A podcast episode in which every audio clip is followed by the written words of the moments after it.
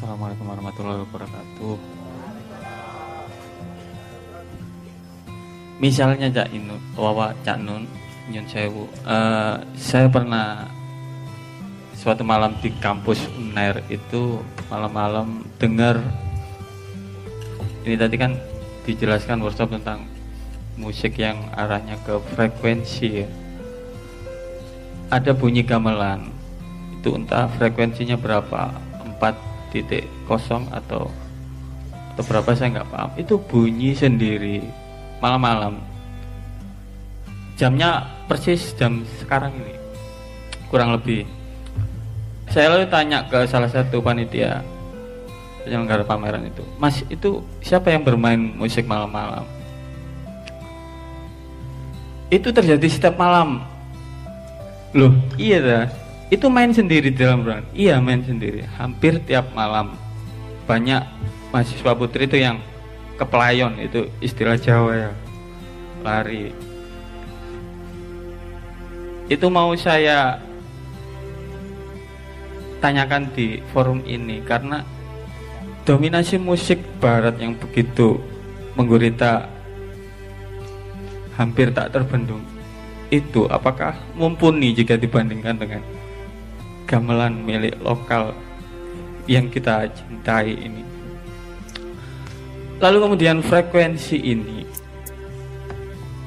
apakah bisa menjadi satu alutsista sehingga menjadi hal yang tidak bisa dipahami oleh awam bahwa hal itu sudah menjadi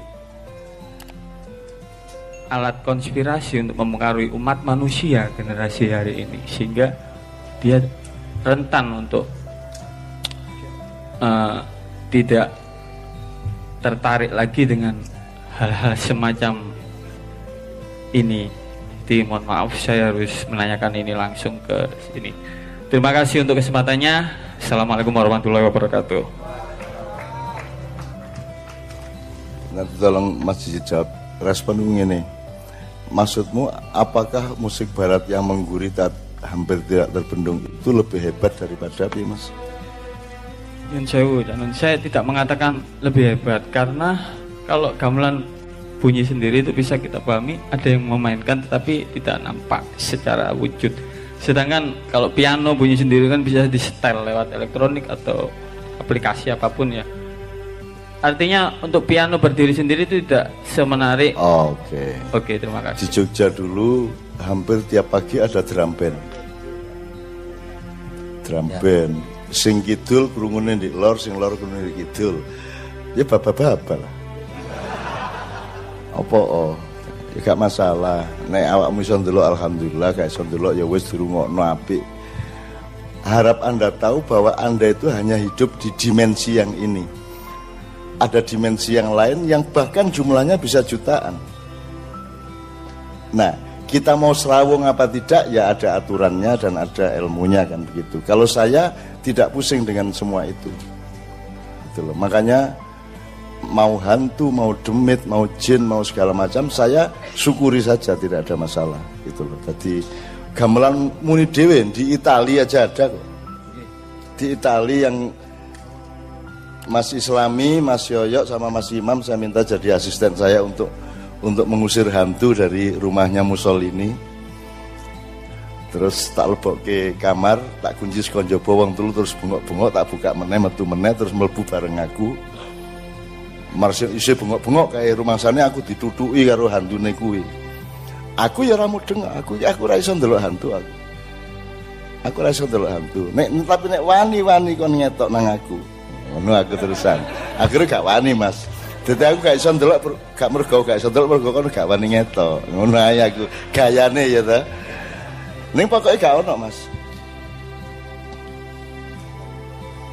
karena energinya juga berbeda energinya juga saya kira tidak bisa wah nyun sewu tapi saya kira energinya tidak bisa menembus dan tidak bisa menggulingkan saya gitu loh jadi aku rono kowe ngerti dhewe mas Islam yang dulu aku diwantemi yang ngono kae terus tak parani tak nesoni Mas hantune tak nesoni kae nganggo cara Jawa monggo hantu Italia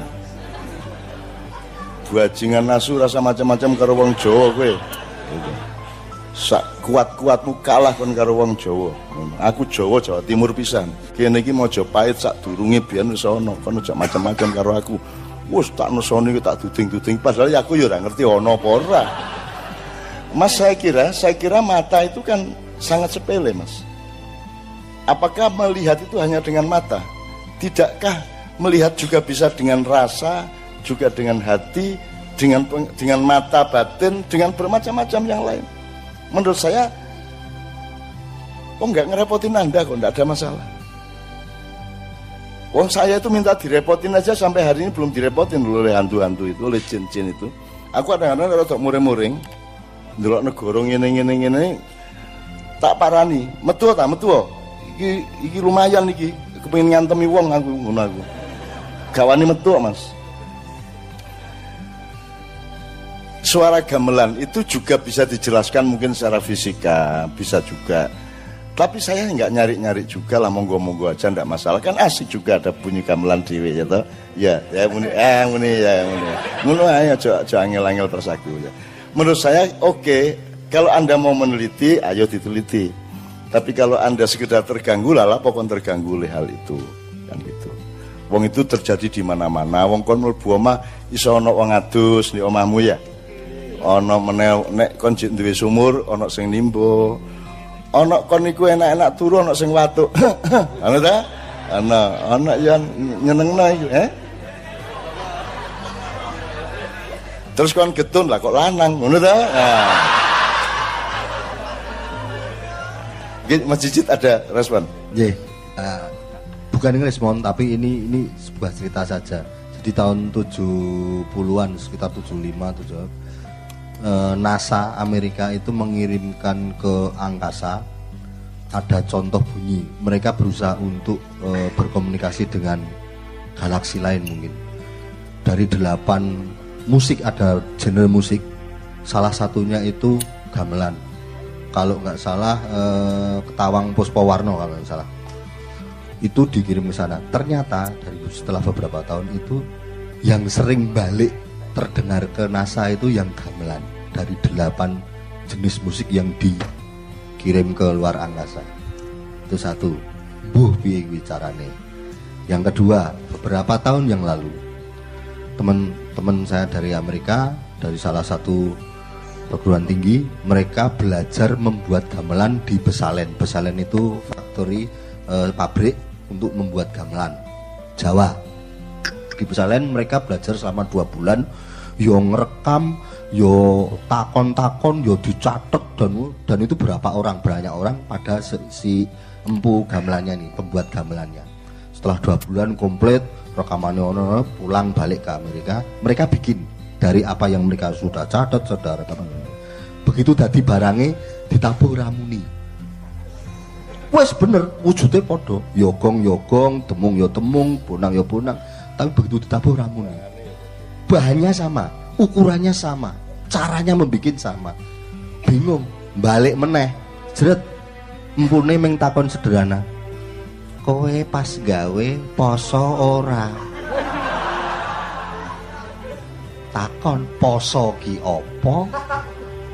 sajen ki akhirnya mereka jadi belajar poso dan sajen itu yang terjadi Ah, kuwi mbok terus timbang sajian kuwi terus diarani musyrik to.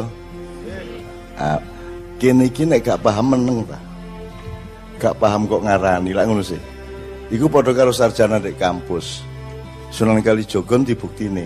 Wong kon sing gak ero kok kon sing Wong kon sing buta warna kok ngarani gak kuning gak abang. Kon lak ireng karo putih tok. Nah, banyak manusia melakukan kesembronoan seperti itu. Nah, poso itu apa tuh? Poso itu kan menghimpun energi batin. Ya kue nek poso itu luar biasa. Dan sekarang orang barat baru paham puasa itu apa. Dan belum 10 tahun mereka mengakui betapa pentingnya orang berpuasa. Sajen itu apa? Sajen itu adalah sopan santun manusia kepada sesuatu yang lain yang mungkin dia tidak mengerti, tetapi dia menghormatinya. Boleh toh? Nah, jenenge orang orang ngerti kok ya wis Sing penting aku menghormati. Jadi bukan terus jin apa sapa kuwi mangan sajene ya ora, Mas. Tapi yang dia lihat adalah Ala malu biniyah, aku menghormati. Nah, saya pertanyaan Ustaz lho. Mosok jen dipakani sego karo apa? Takir ngono ya. Lho, ingkung karo rokok karo segala macam. Lho, jare wong Islam, wong Islam ala malu biniyah. Ono jamaah teko kediri misalnya suatu hari aku tahu nyun sewu aku tahu bagi duit untuk wakil dia terus tak daftar tak ono sing oleh satu sama satu pintu lima oleh seket. Tapi sing daftar berlipat-lipat akhirnya mek oleh selawe selawe to tapi mereka datang gue macam-macam mas. Sing regane luweh timbang selawe ewu. Kuang Jawa top ini nah semua yang dia berikan ke saya itu tidak saya butuhkan tetapi yang saya yang saya terima bukan barangnya. Yang saya terima adalah niatnya berterima kasih kepada saya. Kenapa orang Islam tidak bisa menangkap itu? Kenapa kok gampang memusrik-musrikkan? Musrik adalah mengakui Tuhan selain Allah kan begitu. Lah mek ngono tok ae lho. Timbangane kon jin kok tangkep dele botol. Saya tidak pernah. Saya tidak pernah jahat kepada jin, kepada setan pun cuma saya tolak gitu dok, tapi saya tidak jahat. Saya tolak. Dajjal pun cuma saya tolak. Rasa ini gue, nengki nengki ono Mekah, nengki ono Medina. Kan gitu kan Dajjal tidak bisa masuk Mekah, tidak bisa masuk Medina. Saya kira gue ndelok situasi di Medina dan Mekah dan Raja Arab dan semua pangeran kira-kira Dajjal wani rono pora. Lah iya, jadi Mekah Medina itu bukan barangnya itu. Rasulullah itu kuburannya di situ, tapi apakah kuburan itu yang bermakna? Yang bermakna adalah hidupnya Rasulullah di dalam hatimu dan akalmu, betul enggak? Itu yang yang ditakuti oleh Dajjal kan gitu mas ya. Kira-kira gitu.